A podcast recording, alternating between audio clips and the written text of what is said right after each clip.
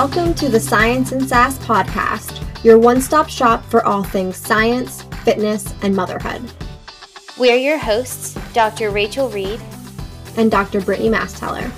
We both have P H Ds in kinesiology and a passion for sharing science with the world. We created this podcast to have unfiltered conversations about complex topics that we think deserve attention. While listening, you can expect to learn everything from implementing the scientific method to raising little humans and how to keep your head above water through it all. This podcast will cover three major topics: exercise science, motherhood, and the fitness industry. We firmly believe that science is for everyone, that coffee should only be drunk out of a mug, and that lipstick makes everything better. So go ahead and hit the subscribe button and make sure to join us every Monday for our conversation with your favorite P H D buzz.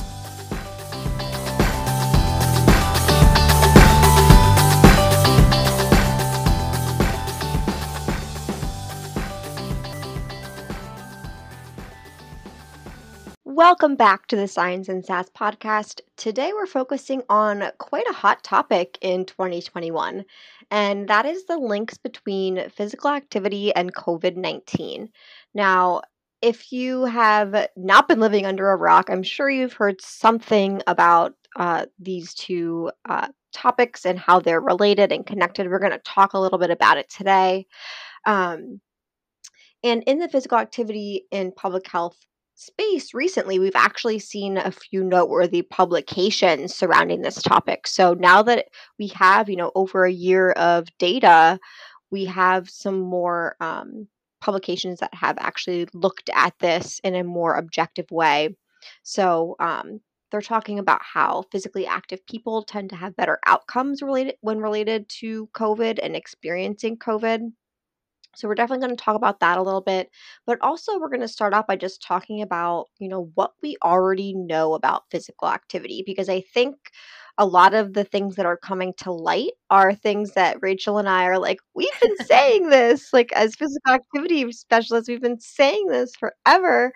Um, and we're glad that this is getting the attention that we think it deserves, but Uh, we just want to kind of go over physical activity in general before we dive into COVID nineteen specific publications. Yeah, exactly. And I couldn't agree more. I've been reading some of the headlines in the news. We're going to talk about one of the big papers that just came out that's really garnering a lot of attention. And when I read the headlines, it's like exercise improves aerobic capacity. And it's like breaking news. And we're like, duh.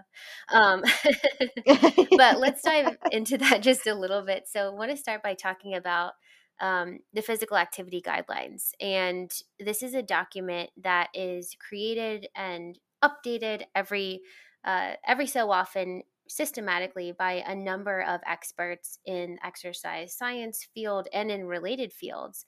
And they have the pretty tough job of looking at the culmination of like decades and decades of evidence, lots of different kinds of evidence. So public health, epidemiological, physical activity data, randomized controlled trials, you know, every kind of evidence is considered so that we can understand all of the benefits surrounding physical activity and also determine some sort of minimum dose that if people can meet that dose, they are eligible to basically accrue like a host of health benefits associated with physical activity. And so the guidelines have a lot more information than just what we're going to cover here. I think it's like two hundred plus pages. I mean, it's I would say hundreds of yeah. pages, and there there are guidelines for certain, like special populations yeah. as well. So there are specific guidelines for children, pregnant people, older adults, people with disabilities. Yeah. So so it's a really yeah. good public health level resource that explains things in a way that you don't have to, you know, be a P H D in exercise phys to understand and read and be able to take away key.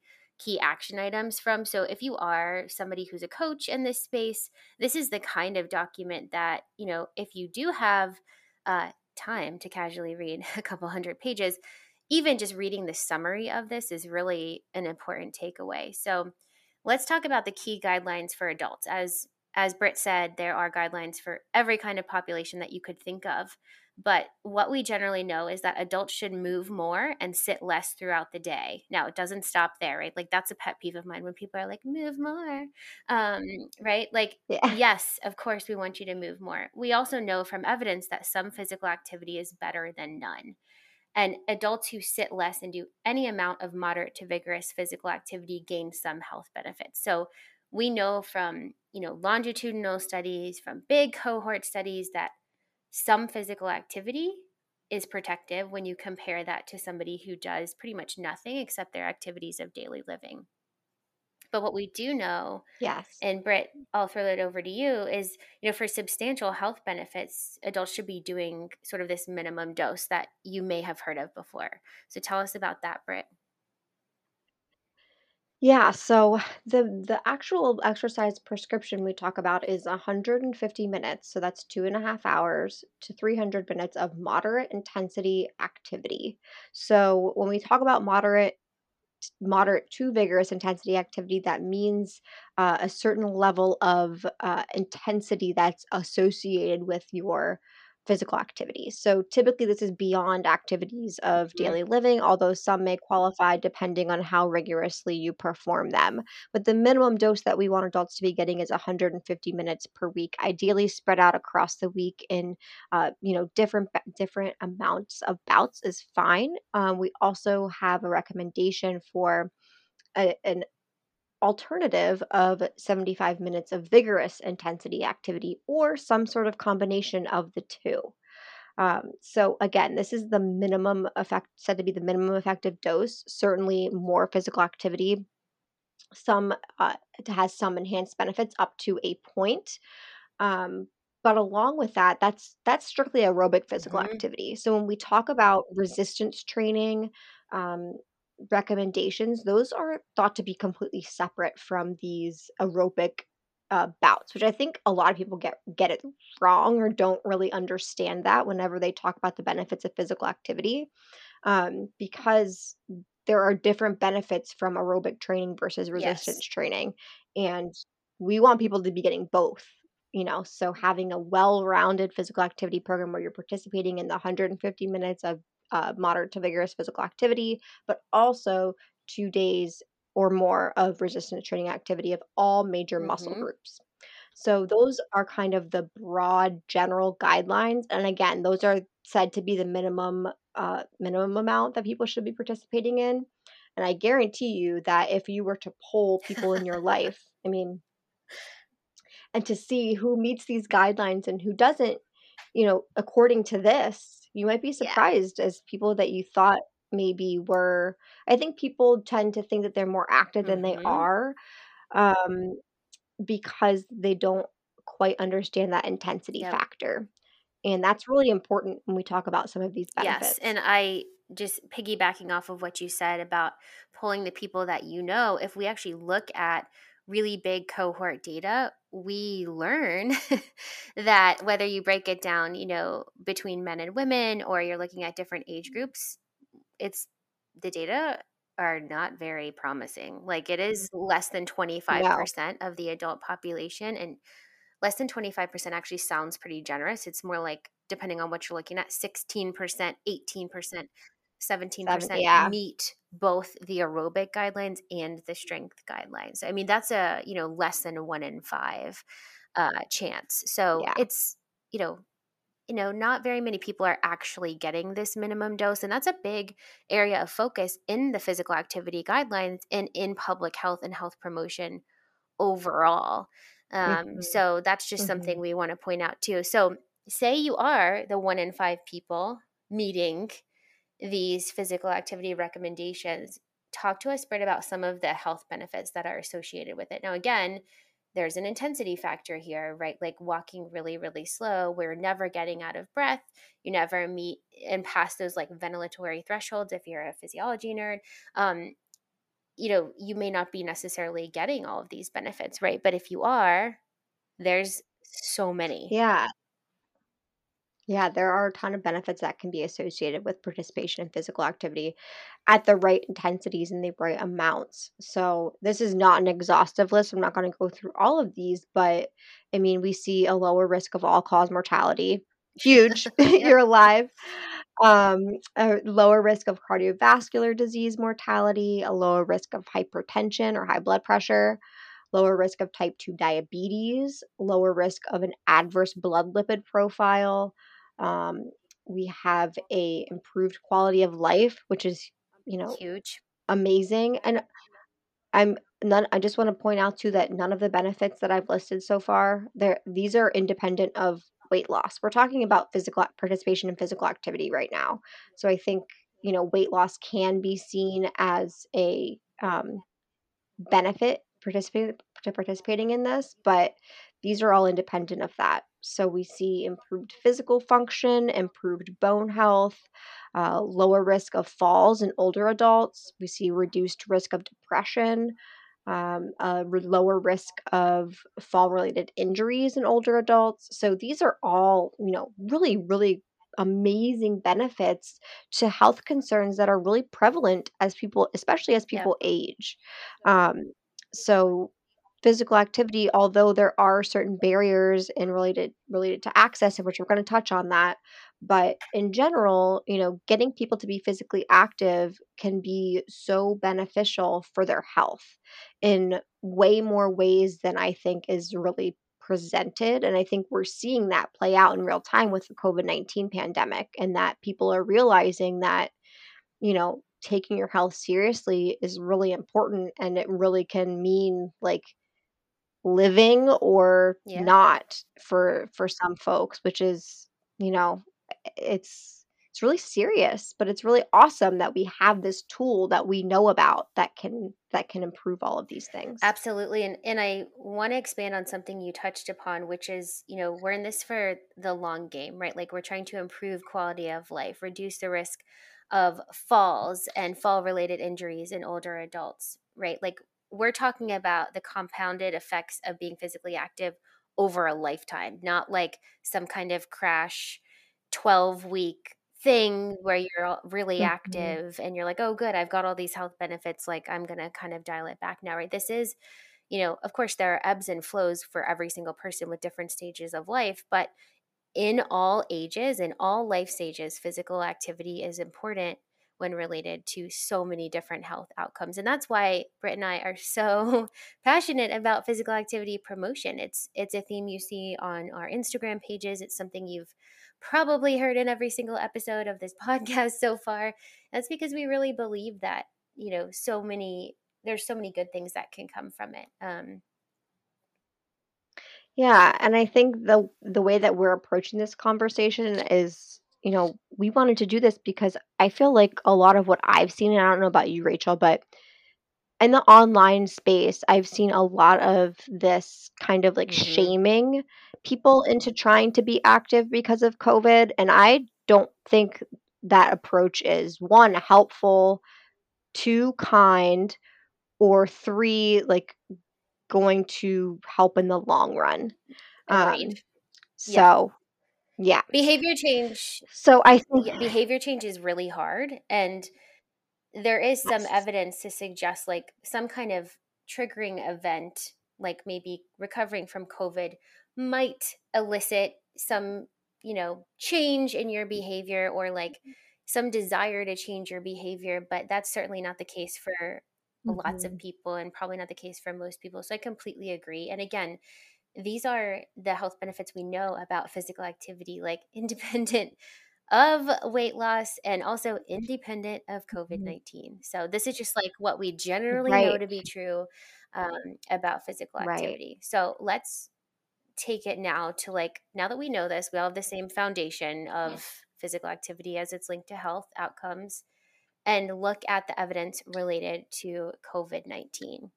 So, so we're going to talk about a couple of of writings, not both of them, not all of them are publications necessarily, like um, peer-reviewed publications, but we will link these in the show notes for you to read yourselves because they are open access. So we'll make sure that you have the links to them and you can read them yourself as well.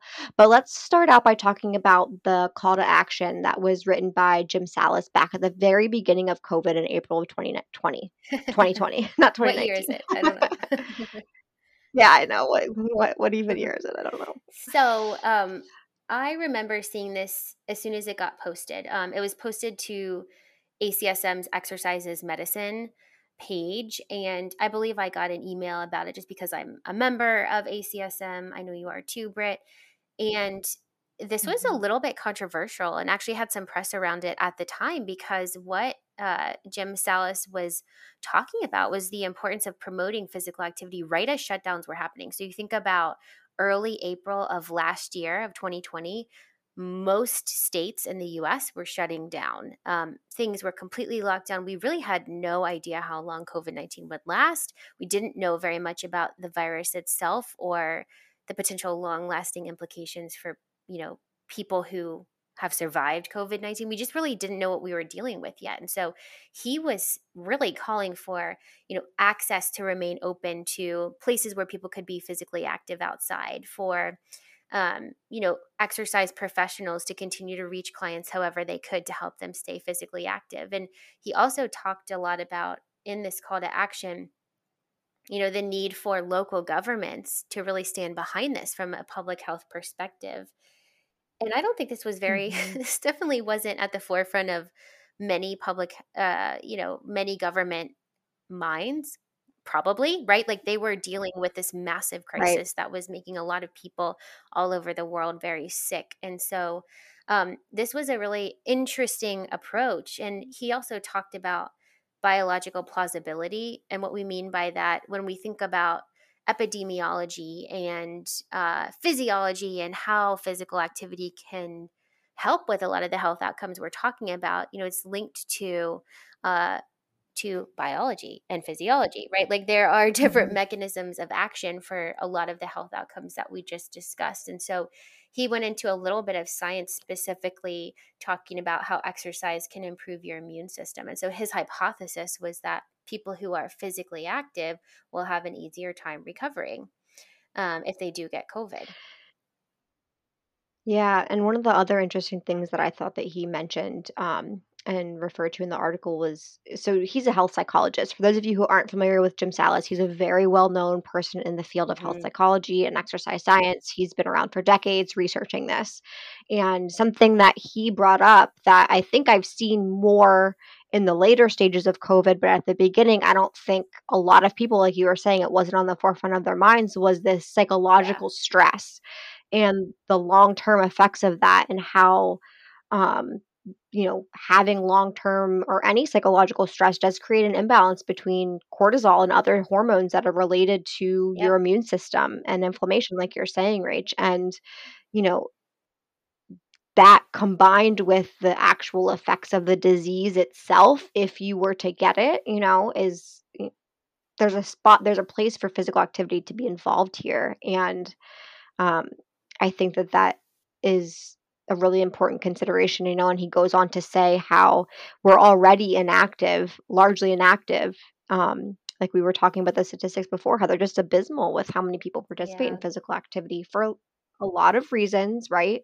Um, and one of the things that he's really passionate about, and other people in the field of, you know, physical activity promotion are pa- passionate about, is that giving people the access that they need to be physically active if they can. So with, you know, gyms closing and trails closing and all, Parks you know, closing, at the beginning everything. of the pandemic, yeah, everything, everything was closed. So unless you had a home gym lined up and ready to go, which now a lot of people do, but a year ago, many people did not, um, you know, that that is something to be addressed, because we already know that people who are of a lower S E S, a lower socioeconomic status, that have less access to these things to begin with, are already yeah. less active. They're already going, you know, we see now over the last year that they've been hit with COVID more than other populations and more than other demographics, and it's disproportionately affecting those people. And you can't help but to see how it's all linked. Um, it's very like in plain sight whenever we look at this data and really think about, you know, how this pandemic has unfolded. It's just interesting now to read this again a year yeah. later and how much has changed. Well, and how much, you know, he was right about. Right? Like at the time, yeah, it really yeah. it ruffled a lot of feathers. Um, I actually remember sharing this with our executive team. You know, we had just sh- shut down at Orange Theory all of our studios, all fourteen hundred of them. that's a, a big decision, and that's got a real big impact on the bottom line for any business. Um, I remember sharing this mm-hmm. with them, and being a fitness company, I mean, everyone was pretty excited to get rallied behind this similar mindset, but I imagine the fitness industry may have been an exception, right, to how they felt when they read this, right? Yeah. So, right, right, right, because we're already kind of thinking yeah, that exactly. way. So fast forward like an entire year, and just actually I think last week or within the last two weeks, we see a really huge sample size study come out, um, and it was all over the news. I mean, these are the headlines that actually spurred us to make this episode. Um, and the title of the paper is Physical Inactivity is Associated with a Higher Risk for Severe COVID nineteen Outcomes, a study in forty-eight thousand four hundred forty adult patients. Um, and so this is by Robert Salas.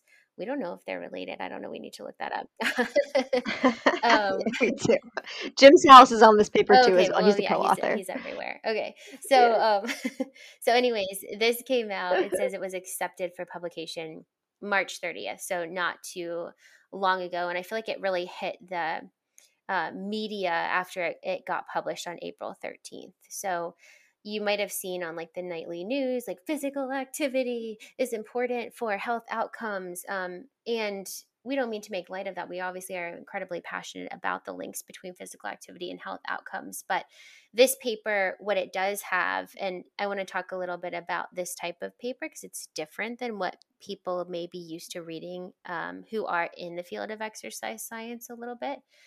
It What it does have is a really, really big sample size of people who were confirmed to have COVID nineteen. And then we were they were also able to get uh, some self-reported physical activity data from them from the past couple of years. And so they were able to make some pretty uh, awesome conclusions because the sample size was so big. So Britt, talk to us about this type of study, right? Because it's an epidemiological approach, and that's really different than like a randomized controlled trial looking at sprint interval training and postprandial lipemia and like a small sample of grad students, like, right? It's a really different approach. Yes, it's a very different approach. So in epidemiological physical activity data in general, um, you will see a lot of times they still use self-reported physical activity data for one, which you don't see as much uh, anymore, except for these really mm-hmm. large cohorts. So even now with, you know, NHANES data, they're starting to use accelerometers. So that's another really big data set. But like, for the most part, you know, self-report is still going to be the easiest way yeah. to reach people and to get a lot of data. So in this study in particular, when they screened for people, they screened over one hundred thousand participants and excluded them based on certain criteria, and their final sample size ended up being forty-eight thousand. But that's a lot of people. So this really, really large data set, really, really large amount of participants allows them to do things with the data that you cannot do with a smaller mm-hmm. sample size. So although there are limitations in the self-reported nature of the data, the sheer size of the data set kind of offsets that, if you will, in many ways, because they have so such a wide range of data points. So the sheer amount of data is just, you know, very different compared to a typical exercise training study. Um, and because of that, they often don't have the the perfect study design when they go to ask the research question. So they kind of have to do what they can with what they have. So in this study, for example, it was specific to COVID nineteen, right? And they wanted to know the rates of physical activity prior to and during and after the per- participant had COVID. But in an ideal world, they would have had the participants be self-reporting their physical activity in right. real time, right? And not, not, ret- recalling not it. retrospectively yeah. trying to, right. So, you know, obviously that's not ideal, but it was the best that they could do for this study. So that's what they did. So they have, you know, recall data from I think twenty eighteen and twenty nineteen, mm-hmm. and then the the participant would have had to test positive for COVID some at some point in twenty twenty. So from January to October. Yeah, that's exactly right. And let's talk about who was in this sample, right? Because that's also an important thing to kind of understand. And we had so many people, they had so many people. And what they report in the manuscript is that the population had a mean age of about forty-seven and a half years with a really big standard deviation of seventeen years. Um, mm-hmm. So that's a, a pretty big range. So we're, we're looking at an adult population, just like they said. And I think really interestingly, only six point four percent were reported consistently meeting the physical activity guidelines. Okay, six point four. So we were talking about bleak before. This is, uh, it makes me just really sad inside. Um, now, they did have several people that reported some level of physical activity, but not enough to meet the guidelines. And so they also had a, a pretty good uh, representation of of different groups of people, um, different racial and ethnic groups, which is important in any big study too. So, and then of course, um, if we were looking at B M I, this was a sample of people that by and large were overweight or obese, which, you know, is generally representative of the population. So this is not a surprise, right? They had such a big sample. It's fairly representative of the adult population. So um, I yeah. think it's important. And interest. Sorry, I was going to say, uh, uh, interestingly enough, um, about half of the study cohort, so about half of the sample of forty-eight thousand had no comorbidities, while mm. seventeen point four percent of them had at least one, and thirty-one point three percent of them had two or more comorbidities. And you're hearing me yeah. cringe because I'm thinking about how few of them were physically active, and how if they were just physically active, likely many of those comorbidities were preventable. Not always, right? There's yeah. there's other – of course, there are many other factors, but physical activity, as we learned earlier, can be helpful for a lot of these. So yeah. it's important to, you know, to always like look at who's being studied. And here they have a, a varied and massive sample, which is really good. So let's talk about um, the key findings, Britt. Yeah. So in in summary, some of the main findings that they found was that patients with COVID nineteen who were consistently inactive during the two years before the pandemic, so this is the twenty eighteen twenty nineteen physical activity levels, were more likely to be hospitalized, admitted to the I C U, and die than patients who were consistently meeting the physical activity guidelines. So when that group was compared to the people who were, com- were meeting the guidelines, there was a big difference. Um, as far as outcomes in that sense, which is, again, goes back to that, what we were talking about is this chronic participation in physical activity. Yeah. So, you know, over a lifetime, you know, that those reps add up, and, uh, you know, a lifetime of physical activity is what we're, what we're after. They also found that other than an advanced age and history of organ transplant, physical activity was the strongest risk, risk factor for severe COVID nineteen wow, outcomes. Wow, wow, wow, wow. Yeah. Oof, that's crazy. And then um, lastly, they found here that meeting the U S physical activity guidelines, which we talked about, is, you know, at minimum one hundred fifty minutes of moderate intensity aerobic activity plus two days of strength training, or at least two days, I should say at least two days. We want people to do two to three. Like, let's get that in there. um, um, but if if you do meet those, um, but even those doing some physical activity had lower risk for severe COVID nineteen outcomes. So that's, you know, of course, meeting them was the best. But even if you did something, your risk was reduced. So I think that's also a very important takeaway, like some is better than none.